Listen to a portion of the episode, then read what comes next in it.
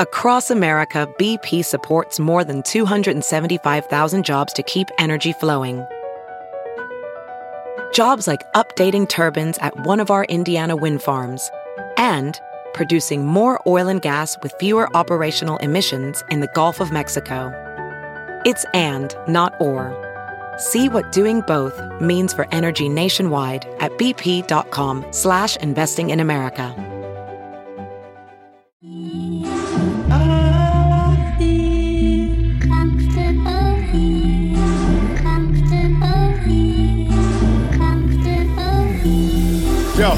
I'm comfortable talking to Mark Alford. He don't make me feel like I gotta kneel at a dark altar.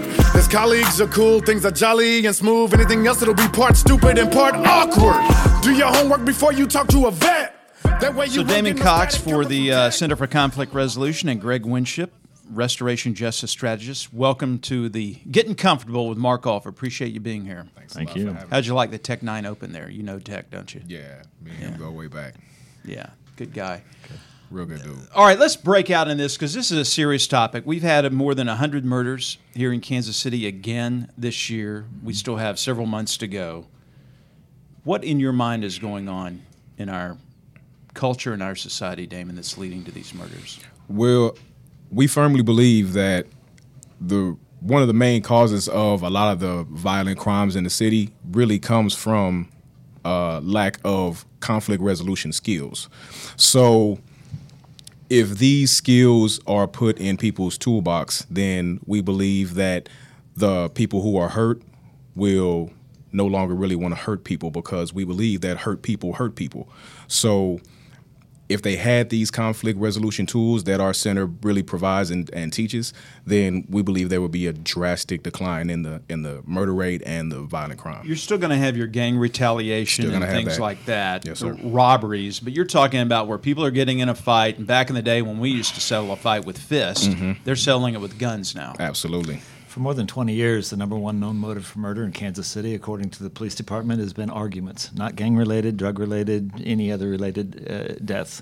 Um, and so, if people can learn to resolve arguments without picking up a gun and shooting somebody, without stabbing somebody, without taking taking it to the violence to the streets, um, that's what we're concerned about, and we're trying to resolve that at the beginning of that, so when they can come together and talk about that, resolve that issue, and we're trying to provide a forum for them to be able to do that. So much of it that you learn when you become an adult to do things like this and other things in life, you learn from your parents. You learn how to handle life situations and how to solve conflicts. If your parents fought and screamed, then you're probably going to fight and scream. Mm-hmm. How much of that plays into what's going on today? Do you think? I think a lot of it. Uh, we talk about uh, family of origin and how we learn those things from our family or from our peers that we hang around with.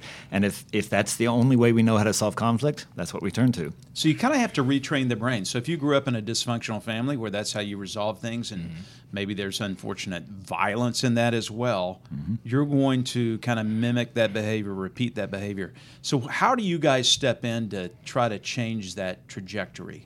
Well, we work in a lot of we work in the Kansas City public school system, so we work with a lot of uh, elementary, junior high, high school kids, and we actually teach these tools that we're talking about now. So we'll go in and we'll teach how to reframe and how to rethink. You know, um, but it's it's difficult because if we only have the kids for six seven hours, but they're going home to parents who have a, a, a cycle of this, then it, it gets really difficult. But if you can if you can catch the children at a young age, age?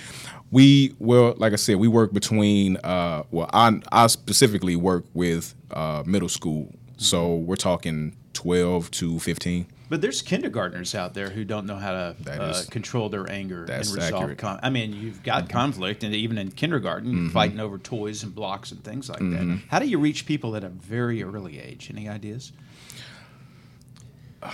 We we are in some of the grade schools also, so we're trying programs to pilot them in in the younger schools, charter schools, and Kansas City Public Schools, Hickman Mills, different area area schools. Um, starting as as early as the grade school levels, we're concentrating on the the middle schools. We're in both middle schools in Kansas City Public Schools um, to be able to concentrate on that effort because it seems to culminate with with that age group right now. That's a, a target age group, but we're also in some of the high schools doing some real good work at Southeast and, and other uh, high schools that are continuing those those processes so that they get it from from the beginning to the end of school. Is this a cultural, racial, or economic thing, or does this go across all sectors of our community? Yes, cultural, economic, racial. You there are there are kids when I talk when I talk to them about uh, conflict resolution, and I'll ask a question or or I'll, I'll make a statement that conflict is normal, but violence isn't, and they disagree because They what equate it. they equate uh, conflict with violence based off of where they live. It's like I live in a violent neighborhood, and so that's all I know is violence. So I work with a lot of gang members as well. That's all they can associate with. They don't know another way. All they see is uh, all they see is a particular thing that's being presented to them, and if they don't have another option, then that's the only thing that they choose. one other thing we we equate um, conflict and say that conflict comes from an unmet need. So if you start looking at unmet needs, socioeconomic, um, racial, uh, those types of needs, and say, how do we solve this need? How do we meet this need? But you're not going to solve everyone's needs. We're not going to solve all of those, but we There's can solve some of There's a certain personal those. responsibility to this. That is true, um, and we can provide some of the, say, socioeconomic um, i- issues. Now, it may We put can more ad- stress on you and your family, but there. I think your message, though, the stress doesn't matter. It's it's how you handle that stress. how you resolve how Mm-hmm. you choose to resolve that conflict. And there are choices we have in conflict, and we can choose a violent path, um, and that gets us one result, or we can choose to be able to ta- sit down and talk about it, and that might get us a different result. What result's working for you, and what's not? All right, so let's get down to the nitty gritty.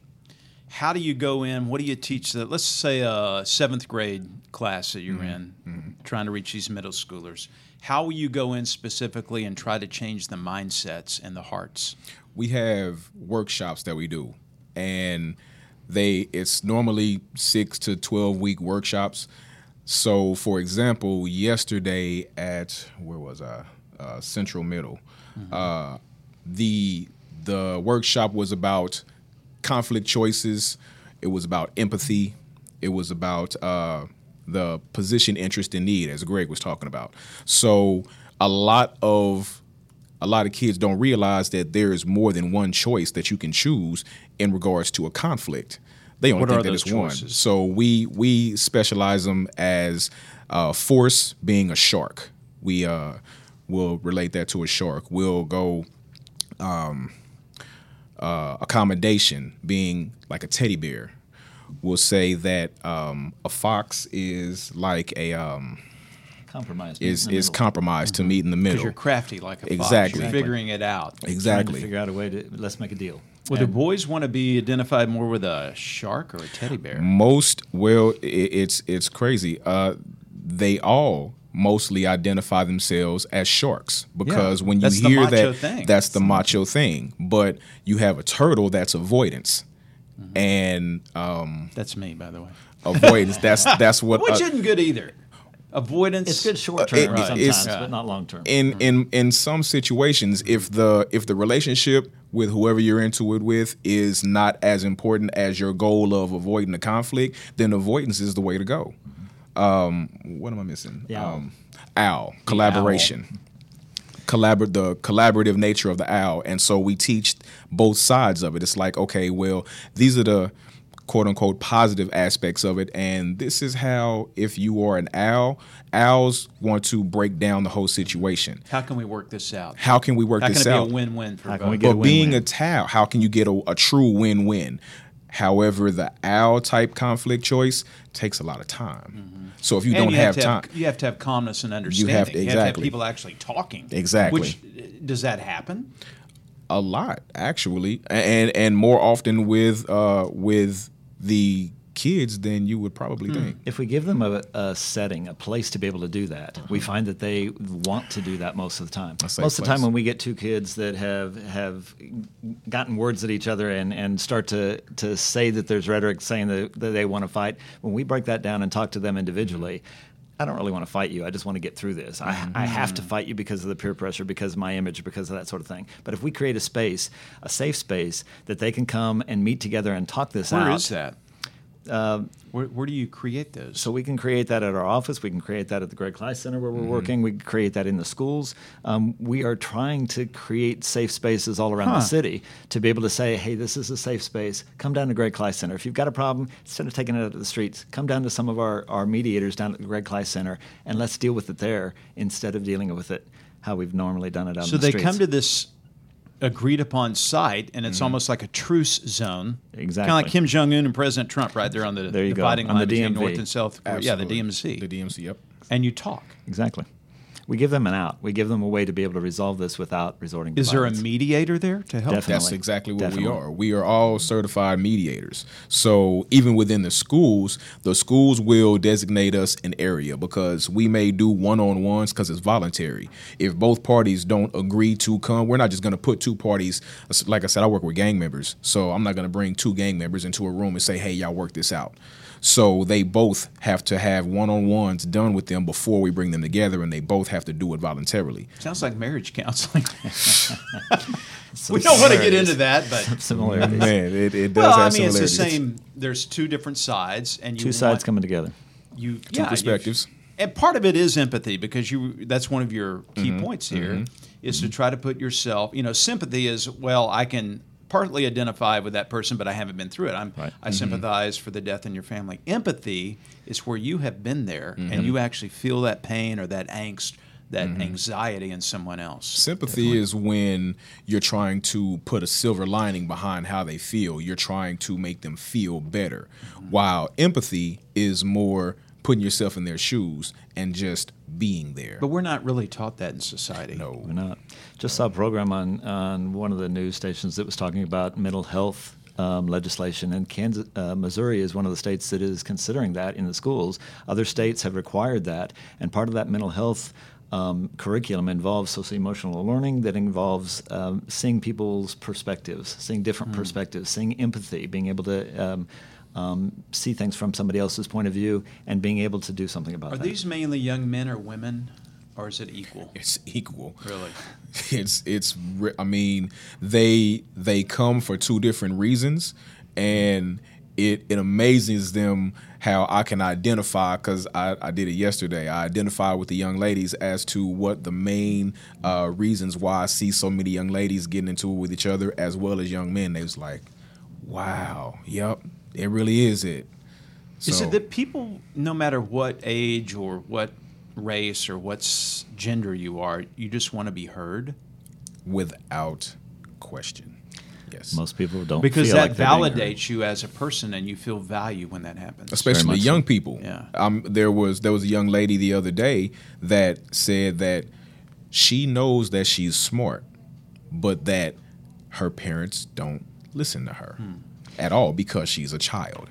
We are currently working with a group of, um, they're labeled as high risk Mm-hmm. people in, in the in the city, and when High f- risk as having a propensity to Violence. have violence That's in their correct. family or Yes. friendships. Yes, or- and they're they're Relationships. on police watch list and, and those types of things. Okay. We're working with this group. Um, when we first started, um, we would pass a talking piece around, um, try to get uh, everyone to be able to s- say You things. do what? Explain the talk piece. So one of the processes that It's like we a use peace is pipe? no. One of the No, processes we use is called a circle process. The circle process. circle process. It sits everyone in a circle, obviously, Uh-huh. where you can see everybody, where Right. you're connected with everybody, where there's some empathy and, and some co- compassion going on simply Mm-hmm. because of how you're interacting instead of sitting in rows and looking at the back Right. of somebody's head. It's like an AA meeting. It's like an AA meeting. Um, and so that allows us to be able to interact better throughout that conversation. Body language. body language, that. visual. So we we use a talking piece, an object that has meaning to that group, and pass that around. So whoever has that talking piece is the person that speaks. Like Everybody else gets to listen. talking piece be? Talking piece could be anything from a Pin. Uh, a pin to a ball to a stone to a uh, uh, some Whatever object significance is is significant for that group. Um, we pass the ball around, just a, a Nerf ball type thing, um, so we can throw it back and forth sometimes and interact that way. Um, but what, what was interesting with this group was that when we first started, everybody was talking over everybody. Even the talking piece, we couldn't get them them used to that. Um, there would be sidebar conversations going on everywhere. Um, the more we did that, um, the more that they started listening to each other, the less sidebar mm. conversations they had because they felt like they were being heard because everybody was listening to them. Yeah, everybody mm. wants to be heard, but no one wants to listen.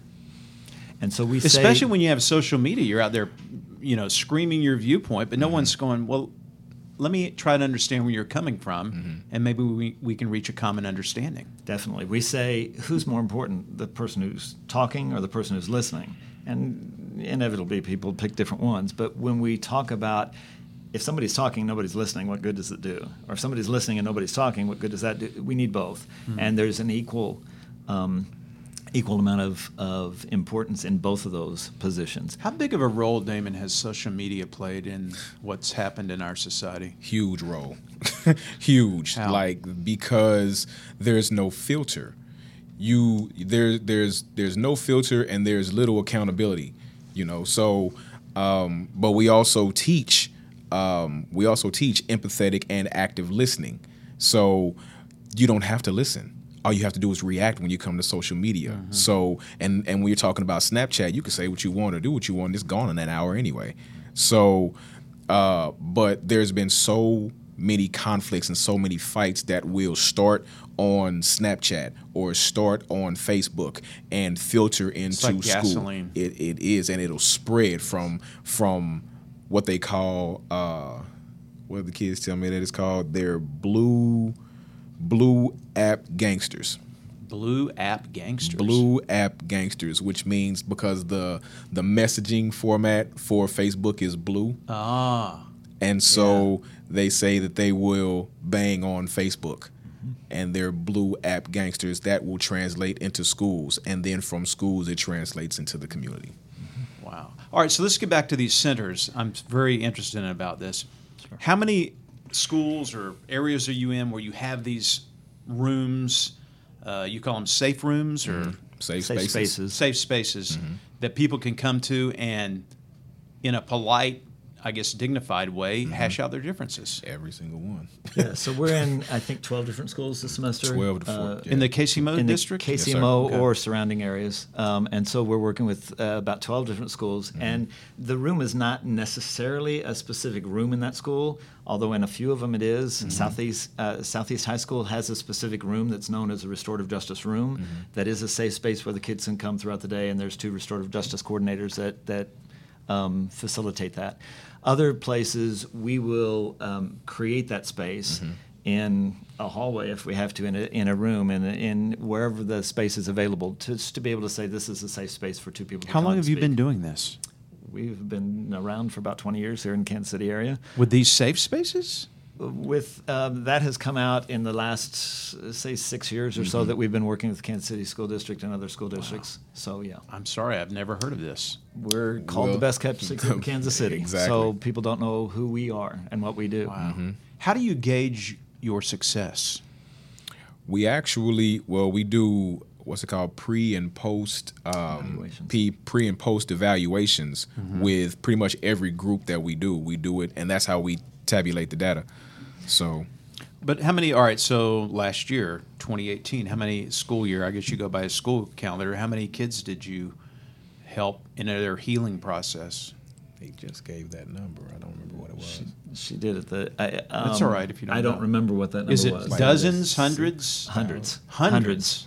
Um, yes, I believe it was over a thousand actually Yeah, for the think it was last year. a Number of, uh, number of students. Now that that doesn't mean everyone's completely healed and Exactly. everyone's No. But that's a thousand number of people that you have reached students. Yes. that have not turned to violence in a lot of cases.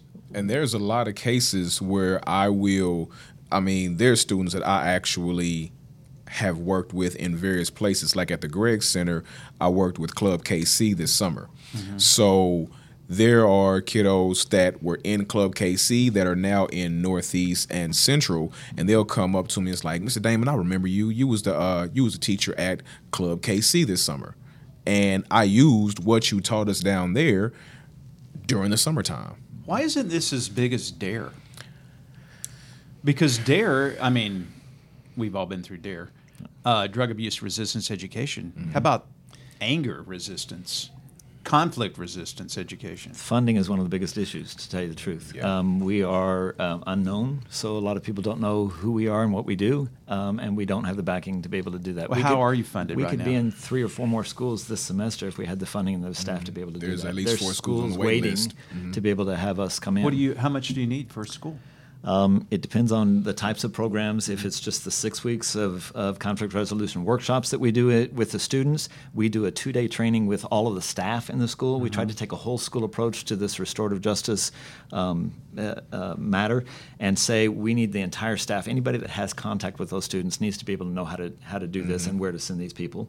Um, we put a restorative justice coordinator in those schools um, so that one of us is there or several of us are there d- throughout the day working with the teachers, working with the students to be able to create these safe spaces, to be able to mm-hmm. create this this yeah, you can't just waltz in and say, "Hey, we're setting this up." You got to create relationships. Exactly. It's, it's about building relationships, about building community, about trust. changing the culture and the climate of that key. environment so mm-hmm. that there is a place where they trust Mm-hmm. us and trust others to be able to say, hey, we can go here and resolve this instead of doing what we normally do. Mm-hmm. What does that cost per school? Any it, idea? It, it can vary from um, several thousand dollars to, to quite a bit, depending I'm trying to get you some money here. So- Got it. I may So- go fundraise for you. So, so some of the schools spend as much as, as thirty thousand dollars in each school, depending upon which um, uh, services they offer and how many um, how many Well, why people they want in that school. a corporate sponsor step in and sponsor a school. We would love to have corporate would be sponsors to be able to come in and, and step into that. We just had our fundraising event last Thursday. Um, Jean Peters Baker was the guest Right. speaker. We had a, about 300 people there um, and raised some funds there, but we didn't quite meet our goal for that. We were trying to raise $60,000. So um, that would help get uh, another person or two in the schools and to be able to um, expand our services to meet those three or four schools that are waiting. Mm-hmm. Are kids now? How how many years have you done this again? You told me. About six? six or Yeah. so in different Do you schools. have kids' schools. stories of Hmm. them learning this and then maybe going back to their families and say, "Hey, we don't have to live this way. There's a different way." Mm. Plenty. I, there, uh, wow. Teaching the parents almost So how to Yeah. resolve One of the things we do is oftentimes we find what happens in the school spills over the, to the community, or Mm-hmm. what happens in the community comes into the schools. So inevitably, we have done mediations that have involved whole four, five, families. six families, Mm-hmm. where the parents and the students are all involved. Where we'll meet with each one individually and then bring them together in a process to be able to resolve this. We've had some really good results um, being able to, to change what's going on in the neighborhood because Mm-hmm. of what went on in the schools, and these people coming together to be able to talk about those. because these kids really want to lead. They want to lead, which is why they tend to be at times so aggressive. That's the leadership uh, attribute within them. and if they can lead by creating a positive venue or an atmosphere where there is an exchange of ideas and empathy built, Mm-hmm. then that's leadership. And if, but if they, if all they have in their toolbox is a hammer, then they think everything is a nail. So we give them more tools. So let me show you. Let me show you that you can also be a screwdriver. You can also be a saw. You have all these different tools to where you're just not trying to beat everything down. To that point, um, we offer not just school services, but we're also working in the community. We work with the prosecutor's office on the municipal level and, and Jean Peters Baker, the, the Jackson County prosecutor's office, to divert cases, criminal cases, out of those offices um, into our office to do this restorative justice process. So the judge will say, "Hey, I'm going to not send you to jail, or we can defer the charges if you go through this program, a diversion diversionary program." a diversion yes. program, and it usually starts with the prosecutor before they Yeah. get to the court situation. Um, but they send them to our office. We'll bring the person who's caused the harm and the person who has been harmed together with members of the community who've been trained in this process to be able to figure out a solution. How do we repair the harm? What's harm's been done? Not what law has been broken, but what Right. harm has been done. What do you need to be able to, to, to repair that harm, and then whose obligation is it to do that? If we write up an agreement and they come to an agreement, write that up, and it's fulfilled, those charges are dropped. Mm-hmm. So we have people in schools that have been charged with felonies that are going through this process. We hmm. have members of the community that are charged with felonies and misdemeanors that are going through this process to divert them out of that. Why isn't the combat tax money going to fund this? So combat does is one of our funders. So. Combat does some uh, some of our funding. Mm-hmm. We're in a mm-hmm. hotspot in Raytown doing some mm-hmm. Raytown work. Mm-hmm. Uh, we've been down south in the in the Ruskin Heights area is another mm-hmm. hotspot, and Northeast is one of those that we've we've worked with. Combat also funds uh, our prison programs that we do. So we work with people at KCRC, the West mm-hmm. Bottoms um, as well as people on reentry in reentry services, um, to be able to make their transition back into the community. 95% of the people in prison are going to get out one day. Um, we are trying to make that transition so that they can come back into the community and learn new lifestyles so that they don't have to go back. What, Greg, what got you interested in this? Found out about restorative justice when I was uh, about 15 years ago. Mm-hmm. Um, found out uh, more about Howard Zehr, who is the grandfather of restorative justice. Um, went out to uh, the university in Harrisonburg, Virginia, and got a master's degree in restorative justice, just to be able to see how lives can change because of this process. Instead of keeping people apart, as the criminal justice system does and says, don't talk to each other, stay apart. Um, we can't afford to have you come together. Anything you say can and will be used against you. Restorative justice says the opposite. It says, let's bring these people together when and where possible to be able to heal from that. Um, instead of justice equal punishment, in the criminal justice system, in restorative processes, justice equals healing. If people are healed, they have the, they don't have the mm. need to hurt anybody else again this is a second career for you, or what? Um, a continuation, I continuation. suppose. What did you do before this? Careers. I've uh, worked for a college. I've, I've worked for a travel agency uh, in the travel industry. Uh, but you just have a things. heart for this. Have a heart for this because of, of the results and because of the way it changes people's lives. How about you, Damon? How did you get started?